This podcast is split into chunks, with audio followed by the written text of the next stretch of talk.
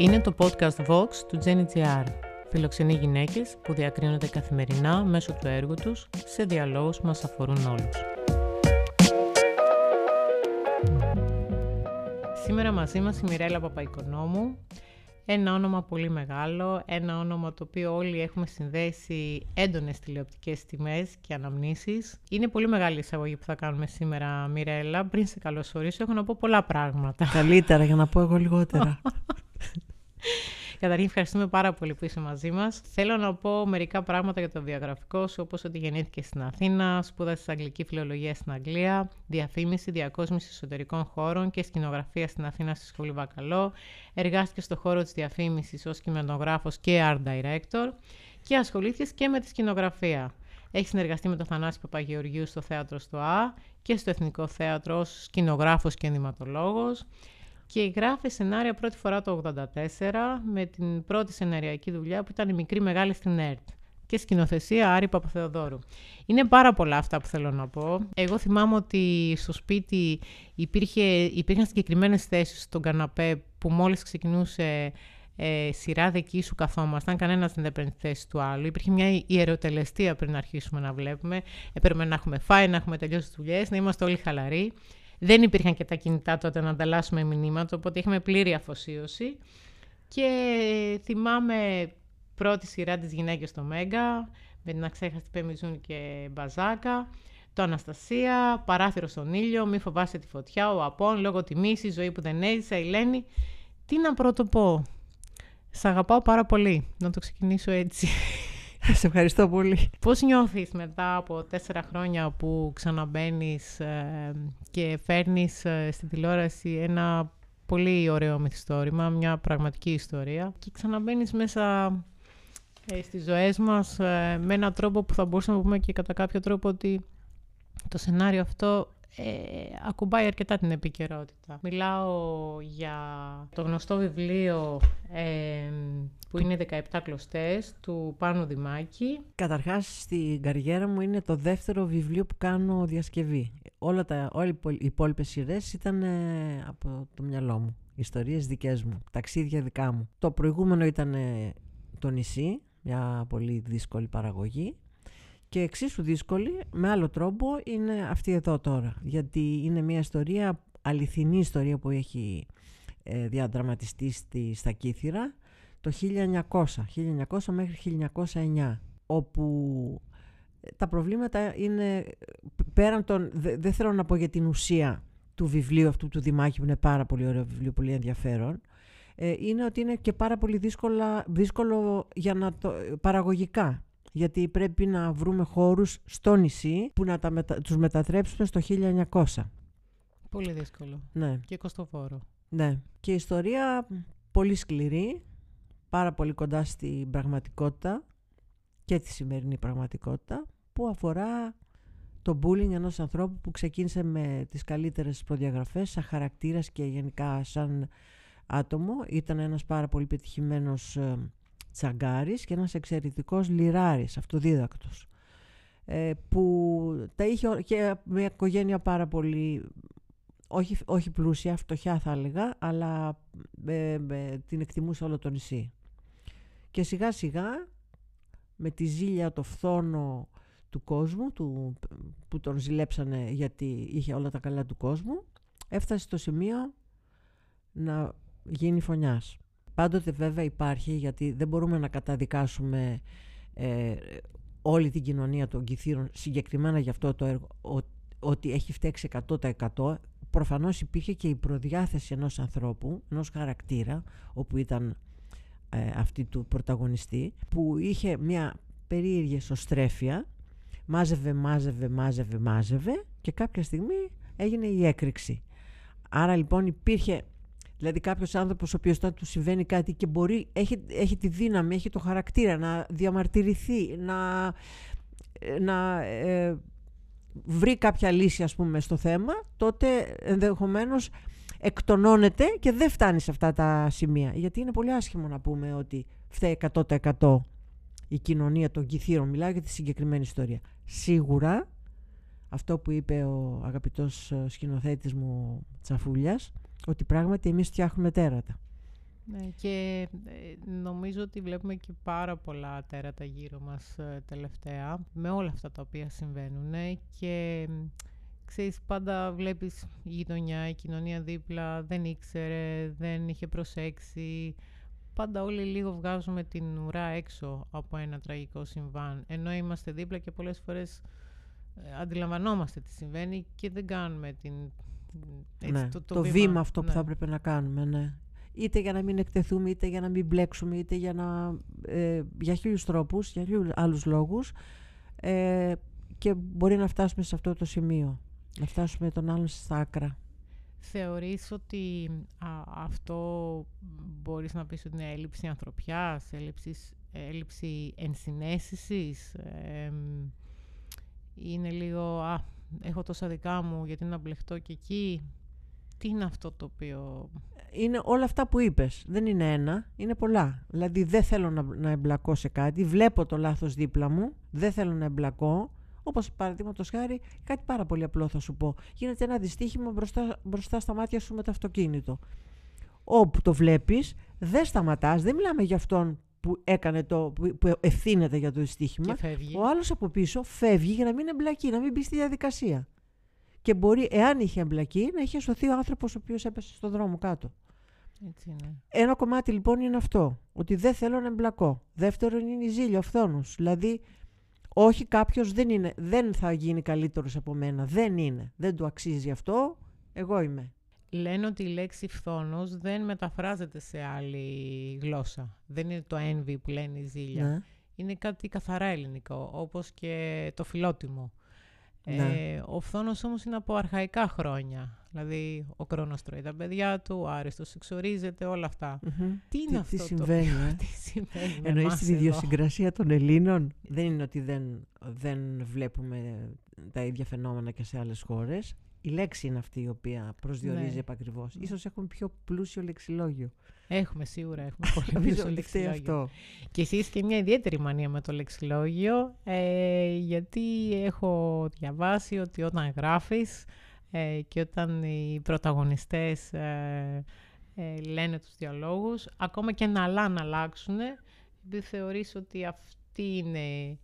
Το ακούω, το ακούω γιατί κάθε πρόταση είναι σαν ένα μουσικό θέμα, ένα μουσικό κομμάτι. Άμα λιγάκι είτε παραλείψεις κάτι είτε το αντιστρέψεις, στα αυτιά μου, δεν κάνω πάντοτε την παρατήρηση, μην τρελαθούμε, ναι. αλλά στα αυτιά μου ακούγεται, ακούγεται λάθος. Η μουσικότητα ε, Η μουσικότητα, ναι, της, λέ, της λέξης, της πρότασης μάλλον. Όταν γράφεις λες ότι ζω τη ζωή μου και ζω και μια παράλληλη ζωή ταυτόχρονα. Είναι και μια ε, Κοίταξε, αυτή είναι η 16η σειρά που κάνω. Έχω ζήσει 16 16 ζωές. Έχω γνωρίσει καινούριους ανθρώπους που αναγκαστικά τους δημιουργώ εκτός από τα δύο τελευταία που είναι υπαρκτά πρόσωπα γιατί είναι από βιβλία και τα δύο ε, τους άλλους φίλους στα ταξίδια αυτά τους δημιουργώ εγώ έτσι όπως θέλω. Και παίρνω μία το μέρος των, των γυναικών μία το μέρος των αντρών μία το μέρος των παιδιών αναγκαστικά.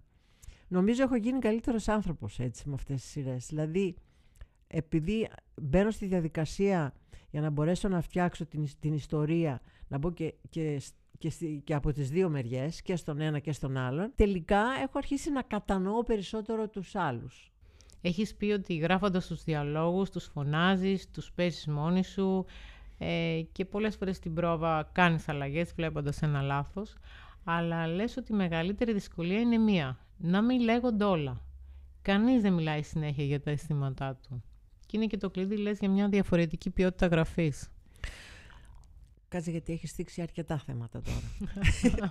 λοιπόν, πάμε για το πρώτο. Ε, καταρχάς, ναι, ακούω τους ηθοποιούς στην πρόβα ε, και μπορεί να γίνει και μια πρόταση η οποία να είναι καλύτερη από τη δική μου, την οποία θα την...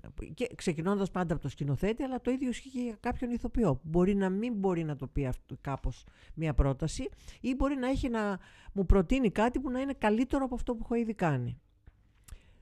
Το άλλο που μου λες, κοίταξε, νομίζω, έτσι λένε και όλος ο κόσμος, δεν ξέρω, λένε δηλαδή αυτοί που ε, παρακολουθούν τις δικές μου τις σειρές, ότι καλό είναι όταν ε, παρακολουθείς μια ιστορία να, ο θεατής να μπαίνει στη διαδικασία να μην τα δίνεις όλα μασημένα έτοιμα, να μπαίνει στη διαδικασία να αναρωτιέται τι κρύβεται πίσω από αυτό που είπε, δηλαδή που είπε ο ηθοποιός. Δεν είναι, δεν είναι υποχρεωτικό να πει, ξέρεις τώρα είμαι πάρα πολύ θυμωμένος ή τα έχω, είμαι πάρα πολύ ευτυχισμένος, αλλά μπορεί με ένα διαφορετικό τρόπο να, να στο δείξει. Δεν είναι, ανάγκη, δεν είναι υποχρεωτικό να είναι πάντοτε με λόγια αυτό. Όσο λιγότερα λόγια, ε, τόσο και να, να δείχνεις το συνέστημα με διαφορετικό τρόπο, ε, νομίζω ότι είναι καλύτερο.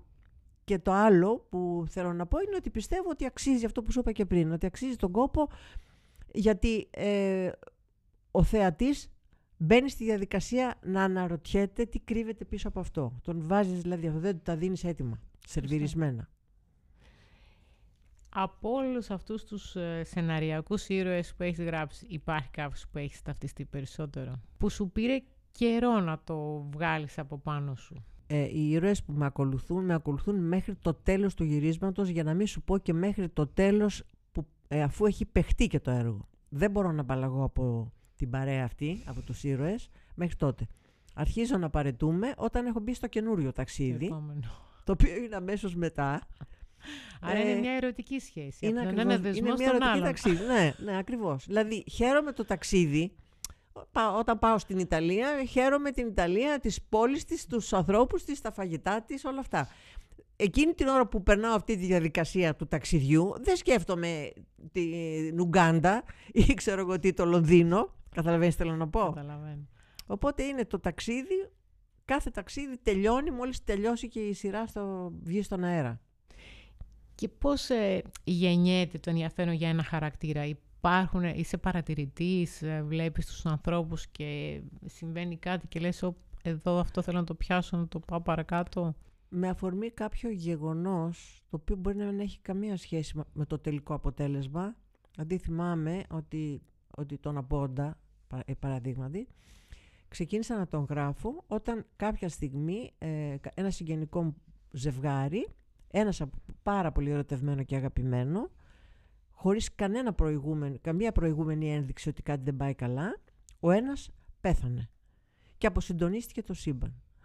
Είπα λοιπόν, ε, όχι δεν πέθανε στη δική μου ιστορία, έφυγε την πιο ωραία στιγμή του ζευγαριού που ήταν την ημέρα που παντρέψανε την κόρη τους. Αλήθεια. Αυτό είναι ο απόν.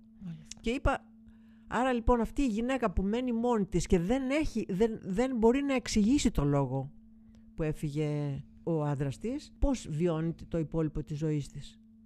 Μέχρι τη στιγμή που αυτός ξαναγύρισε διότι αποφάσισε ότι έκανε ένα κύκλο και ξαναγύρισε πάλι.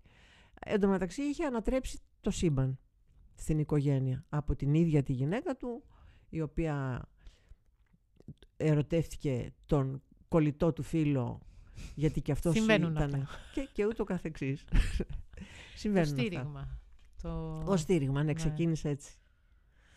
Ε, λοιπόν, όλες τις, σχεδόν όλες τις φορές, εντάξει, δεν θα έλεγα το ίδιο και για το λόγο τιμής. Το λόγο τιμής απλώς ήθελα πάρα πολύ, είχα πάρα πολύ μεγάλη ανάγκη να μπω στη διαδικασία επειδή έχω και δύο παιδιά και είμαι, ήμουν εκείνη την εποχή πολύ κοντά στα παιδιά και γενικά στο σπίτι, το σπίτι μου γινόταν της τρελής από φίλους και λοιπά. Φιλοξενούσα, μένα, με, μένανε σπίτι μου και λοιπά και λοιπά. Έτσι για να μπορώ να προστατεύω κάπως τα παιδιά, από μικρή το έχω αυτό. το κάνουμε όλες οι μανάδες. Ναι. Ε, και στα ταξίδια και στις εκδρομές και στα σπίτια τα εξοχικά και λοιπά, να έρχεται ο κόσμος και όχι να φεύγουν τα παιδιά μου για να έχω τον έλεγχο. Ξέρεις, τα ναρκωτικά, τα μηχανάκια, τα, αυτά, τα, τα ποτά και όλα τα υπόλοιπα. Ε, οπότε μπήκα σε αυτή τη διαδικασία να γράψω μια ιστορία για αυτά τα νέα παιδιά και πραγματικά πέρασα φανταστικά. Δηλαδή ξανά νιώσα πάρα πολύ. Ε, ήταν ένα σύριαλ το οποίο νομίζω ότι όλοι ταυτιστήκαμε με τα νιάτα μας. Ναι. και εγώ το βρήκα και πολύ γλυκό που ξανά έγινε η δεύτερη βερσιόν κάποια χρόνια αργότερα. Ναι. Ε, γιατί όλοι κοιταζόμαστε στον καθένα και το θέλανε πάρα πολύ τα παιδιά. Ναι. Τα ίδια τα παιδιά θέλανε πάρα πολύ. Δηλαδή εγώ ίσως δεν μην το έκανα. με ψήσανε οι ίδιοι ηθοποιοί. Πολύ γλυκό, πολύ ναι. γλυκό. Και ε, βλέπεις ότι μεγαλώνοντας ε, αυτά τα οποία θυμάσαι πιο ανέμελα, πιο έντονα, πιο τους μεγαλύτερους έρωτες θα έλεγα, τις μεγαλύτερες στιγμές, τα, τα περισσότερα γέλια, είναι εκείνες οι ηλικίες. Έτσι δεν είναι. Ναι. Δηλαδή όλοι μετά μπορεί να χαθούμε, να κάνουμε μια διαδρομή, να, άλλος να παντρευτεί, άλλος να χωρίσει, άλλος να φύγει στο εξωτερικό, άλλος να πάει καλά στη δουλειά, άλλος να μην πάει καλά στη δουλειά. Ναι. Αλλά όταν συναντιούνται ξανά όλοι μαζί, είναι σαν να μην άλλαξε τίποτα. Ακριβώς. Ναι. Εσύ δεν το έχεις αυτό με τις φιλενάδες του, του σχολείου; Τις Ε, φίλες της... ε, Τα- της- ε, Έχω, έχω, ναι, πιο πολύ με συμπαίχτες μου αθλητές, γιατί τα, Ναι. τα παιδικά μου χρόνια τα έζησα πιο πολύ στον αθλητισμό Ναι. Και όχι σχολικά χρόνια τόσο πολύ. Αλλά βλέπεις. Εμένα οι μπο- καλύτερες μου φίλες είναι παλιές μου συμμαθήτριες. Εντάξει, μερικές φορές είναι πάρα πολύ ωραίο και άλλες φορές είναι πάρα πολύ στενάχωρο. Γιατί βλέπεις πώς περνάνε τα χρόνια και πώς γίνο- γεννόμαστε όλοι. Εντάξει. Εντάξει, αλλά και αυτό αν, αν έχεις καλή παρέα το, το, το Ναι. γελάς λίγο, το ναι, το διακομωδείς. Διασκεδάζεις. Θέλω να μου περιγράψεις την ε, πρώτη μέρα που συναντηθήκατε όλοι ξανά ε, σε ένα δωμάτιο, σε ένα χώρο, σε ένα στούντιο Ναι. ε, για το λόγο τιμής. Πες μου μερικά έτσι backstage θα έχουν Κοίταξε, ενδιαφέρον. πριν αρχίσω να το γράφω, το, δηλαδή να- το, πραγματικά να γράφω διαλόγους και λοιπά, είχα σκεφτεί ορισμένα πράγματα, δηλαδή την πορεία του καθενός. Και έλεγα λοιπόν στον Άλκη, λοιπόν, να μην, σε βγάλω, να μην βγαίνεις τώρα από τη φυλακή για χρέη. Ήσουνα παλιόπαιδο, ήσουνα χαρτοπαίκτης, ήσουνα... Εντάξει, εντάξει, στο Μαρκουλάκι. Ε, του λέω, εσύ τι, πώς το σκέφτεσαι, τι θέλεις; Μου λέει, ό,τι μου γράψεις θα το παίξω. Το θυμάμαι σαν και τώρα αυτή την ατάκα. Επειδή ήταν πάρα πολύ επιμελής, επειδή όλα αυτά ε, και έγινε, έγινε Καλός ένας μαθητής. άνθρωπος, ναι, ακριβώς. Ε, στη Βίκη τη Βολιώτη, του λέω, λες να είσαι ακόμα, παρόλο ότι είσαι παντρεμένη με άλλον και έχεις και παιδιά, τσιμπάει ακόμα λιγάκι το θέμα του κούρκουλου. Γιατί εγώ θέλω να τσιμπάει λιγάκι. Εντάξει μου λέει, να τσιμπάει. Οπότε στην κάθε μία ε, ε, έκανα τις ερωτήσεις και τελικά τα βρήκαμε. Γενικά ήταν πάρα πολύ ευχάριστο όλο αυτό. Πάρα πολύ ευχάριστη διαδικασία. Πραγματικά και εμείς παρόλο που δεν ήμασταν εκεί, Ναι. θέλαμε πολύ να ήμασταν σε κάποια γωνία να παρακολουθούσαμε. ναι. Ε, πόσο σημαντικό ρόλο παίζει η ομάδα; Γιατί για να στηθεί όλο αυτό από, από το γραπτό σου μέχρι να οπτικοποιηθεί, ε, υπάρχουν πολλοί άνθρωποι σημαντικοί που συμβάλλουν. Κοίτα να σου πω, εγώ θα σου πω ότι ε, ε, καταρχάς από το 1985 που είχα ξεκινήσει τους μικρούς μεγάλους μέχρι σχεδόν το τέλος της καριέρας μου, δηλαδή ε, λίγο πριν, ε, όχι, μέχρι και το νησί, Ποιο τέλος της δούλευα- καριέρας σου; Δεν υπάρχει τέλος. Το τέλος- Ατελείωτη η ναι. καριέρα. ε, μέχρι και το νησί δούλευα μόνη μου, αποκλειστικά μόνη μου για τα σενάρια. 100% δηλαδή 50-50 που λένε. Ε, ήταν η πρώτη φορά που δούλεψα με την Κάτια την Κισονέργη, μια φίλη μου και σεναριογράφος εξαιρετική, ε, που δούλεψα το τούτο, εδώ, το 17 κλωστές. Είχαμε συνεργαστεί και στο, και στο λόγο τιμή στο 20 χρόνια μετά, αλλά το 100% συνεργασία ήταν σε αυτό το τελευταίο. Από εκεί και πέρα όμως, όταν τελειώνει το σενάριο, αρχίζει η διαδικασία της συνεργασίας με σκηνοθέτη, ε, σκηνογράφο, ηθοποιούς, πρόβες. Ε, είναι, είναι να ταιριάξουν, να δέσουν. και έχεις σταθερούς συνεργάτες σε όλη αυτή την πορεία; Υπάρχουν κάποιες σταθερές, δηλαδή κάποιοι οι οποίοι είναι μόνιμα εκεί; Γιατί νιώθεις ασφάλεια, γιατί ταιριάζει η χημεία σας. Κοίταξε, με, το, με τον σκηνοθέτη που έχω κάνει τις περισσότερες δουλειές είναι ο Λάμπης Ζαρουτιάδης ε, που πλέον ξέρει απ' έξω και ξέρει και να διαβάζει και κάτω από τις γραμμές τι εννοώ οπότε δεν χρειάζεται επεξηγήσεις καθόλου αλλά έχω δουλέψει και με τον Παπαδουλάκη πάρα πολύ ωραία έχω δουλέψει και με τον Κορδέλα έχω δουλέψει και τώρα με τον Τσαφούλια έχω αλλά και διευθυντές φωτογραφίας ε, επίσης έχω δουλέψει με ίδιους για κάποιες σειρές. Αλλά δεν είμαι εγώ αυτή που διαλέγω πάντοτε. Το Δεν είναι. casting μέχρι πρότινος ε, ε, το πρότεινα πολύ συχνά εγώ.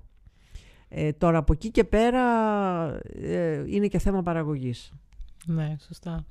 Ε, Είσαι πετυχημένη. Αυτό δημιουργεί ασφάλεια ή έχεις το ίδιο άγχος κάθε Μην με φορά; ρωτήσεις, ε, μην συνεχίσεις. Τραγική ανασφάλεια. Κάθε φορά είναι σαν να ξεκινά από την αρχή. Όσο περισσότερο, όσο καλά, άμα πάει μια σειρά πάρα πολύ καλά, διπλασιάζεται το άγχος για την επόμενη, μπας και για να το ξεπεράσω. Για να μην απογοητεύσω το, τον κόσμο. Άρα και εσύ είσαι τελειομανής κάθε φορά ανεβάζεις τον πύχη και πιο Είμαι ψηλά. πάρα πολύ, ναι, πάρα πολύ. Είναι πολύ κουραστικό αυτό και αγωνιώδες. Ναι, αλλά δεν, α- α- από εκεί μπορείς να πεις ότι αντλείται και η ανεξάντλητη δημιουργικότητά σου. Εντάξει, αλλά ξέρεις κάτι, δεν, δεν εξαρτάται και 100% από εμάς αυτό το πράγμα, γιατί μπορεί να... Μπορεί, είναι και άλλοι παράγοντες που παίζουν. Είναι και η, η εποχή, είναι και η στιγμή, είναι και το τι παίζει απέναντι, είναι το ότι κάτι μπορεί να μην σου κάτσει ακριβώς. Κατάλαβες, μάγος δεν μπορείς να γίνεις, όσο και Σίγουρα. να δουλεύεις. Θέλω να μου μιλήσεις για τον εγγονό σου και να μου πεις γιατί είσαι ένας άνθρωπος που εμβαθύνει τα πράγματα και λειτουργείς με πλήρη ενσυναίσθηση. Αν ισχύει αυτό το ρητό που λένε οι παλιοί, παιδί του παιδιού μου δυο φορές παιδί μου. Και αν η αγάπη και η δοτικότητα που νιώθεις ως γιαγιά είναι μεγαλύτερη από ό,τι ένιωθες για τα παιδιά σου.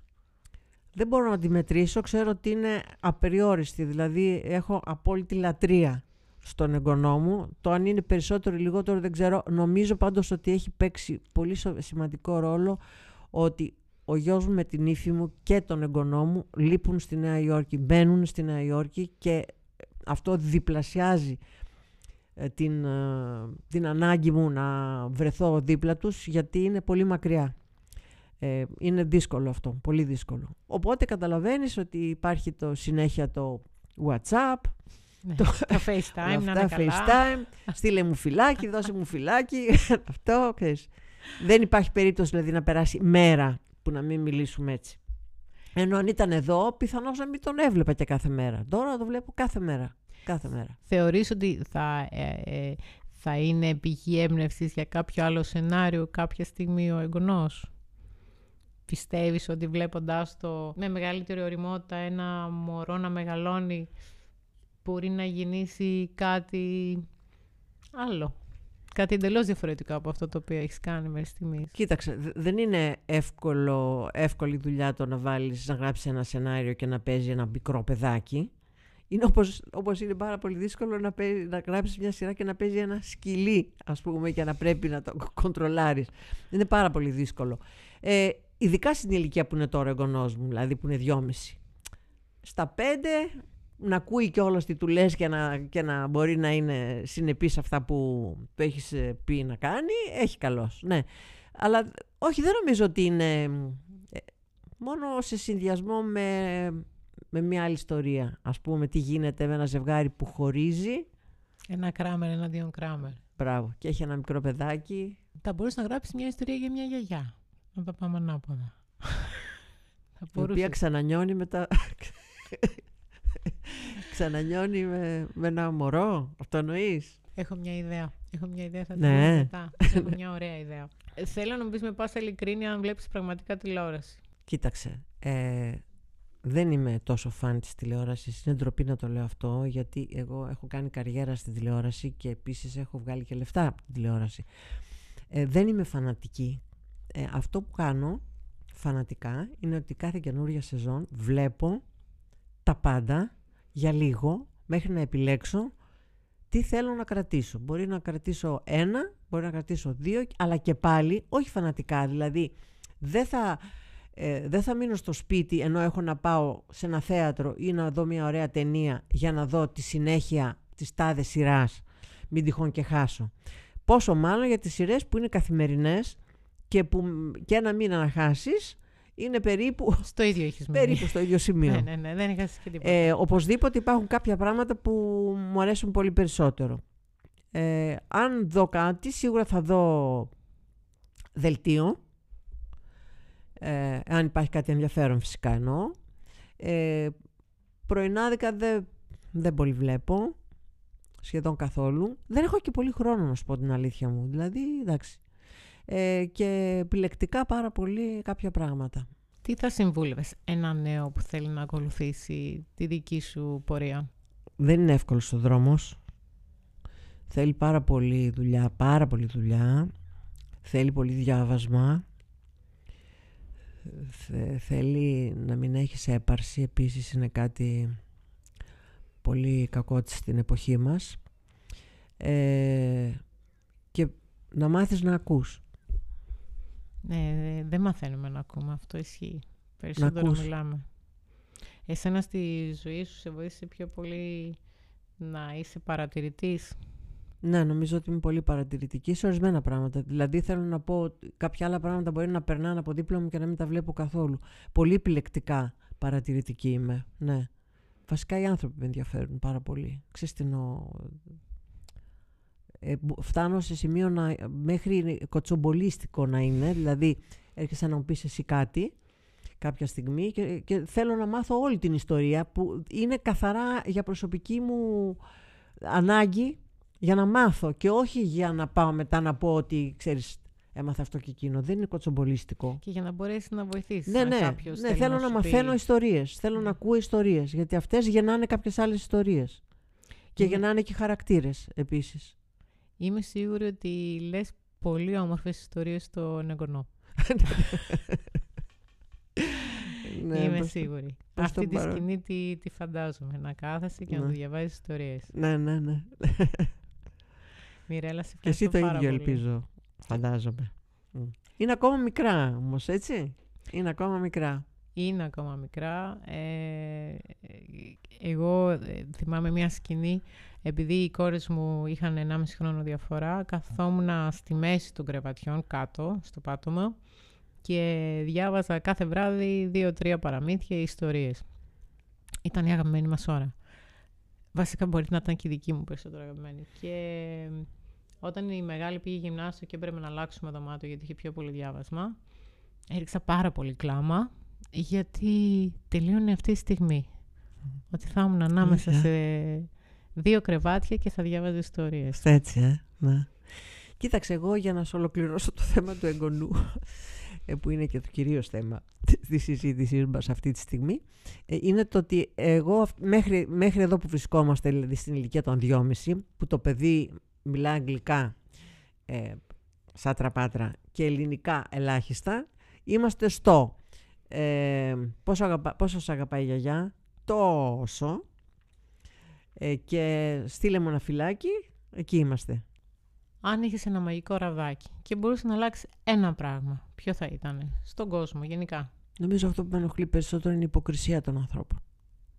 Το ψέμα και η υποκρισία. Αλλά πάρα πολύ δύσκολο να αλλάξει αυτό.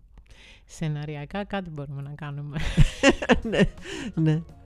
Μιρέλα, σε ευχαριστώ πάρα πολύ που ήσασταν μαζί μας. Καλή επιτυχία, πολύ Ευχαριστώ πολύ. Θα είναι το μόνο σίγουρο.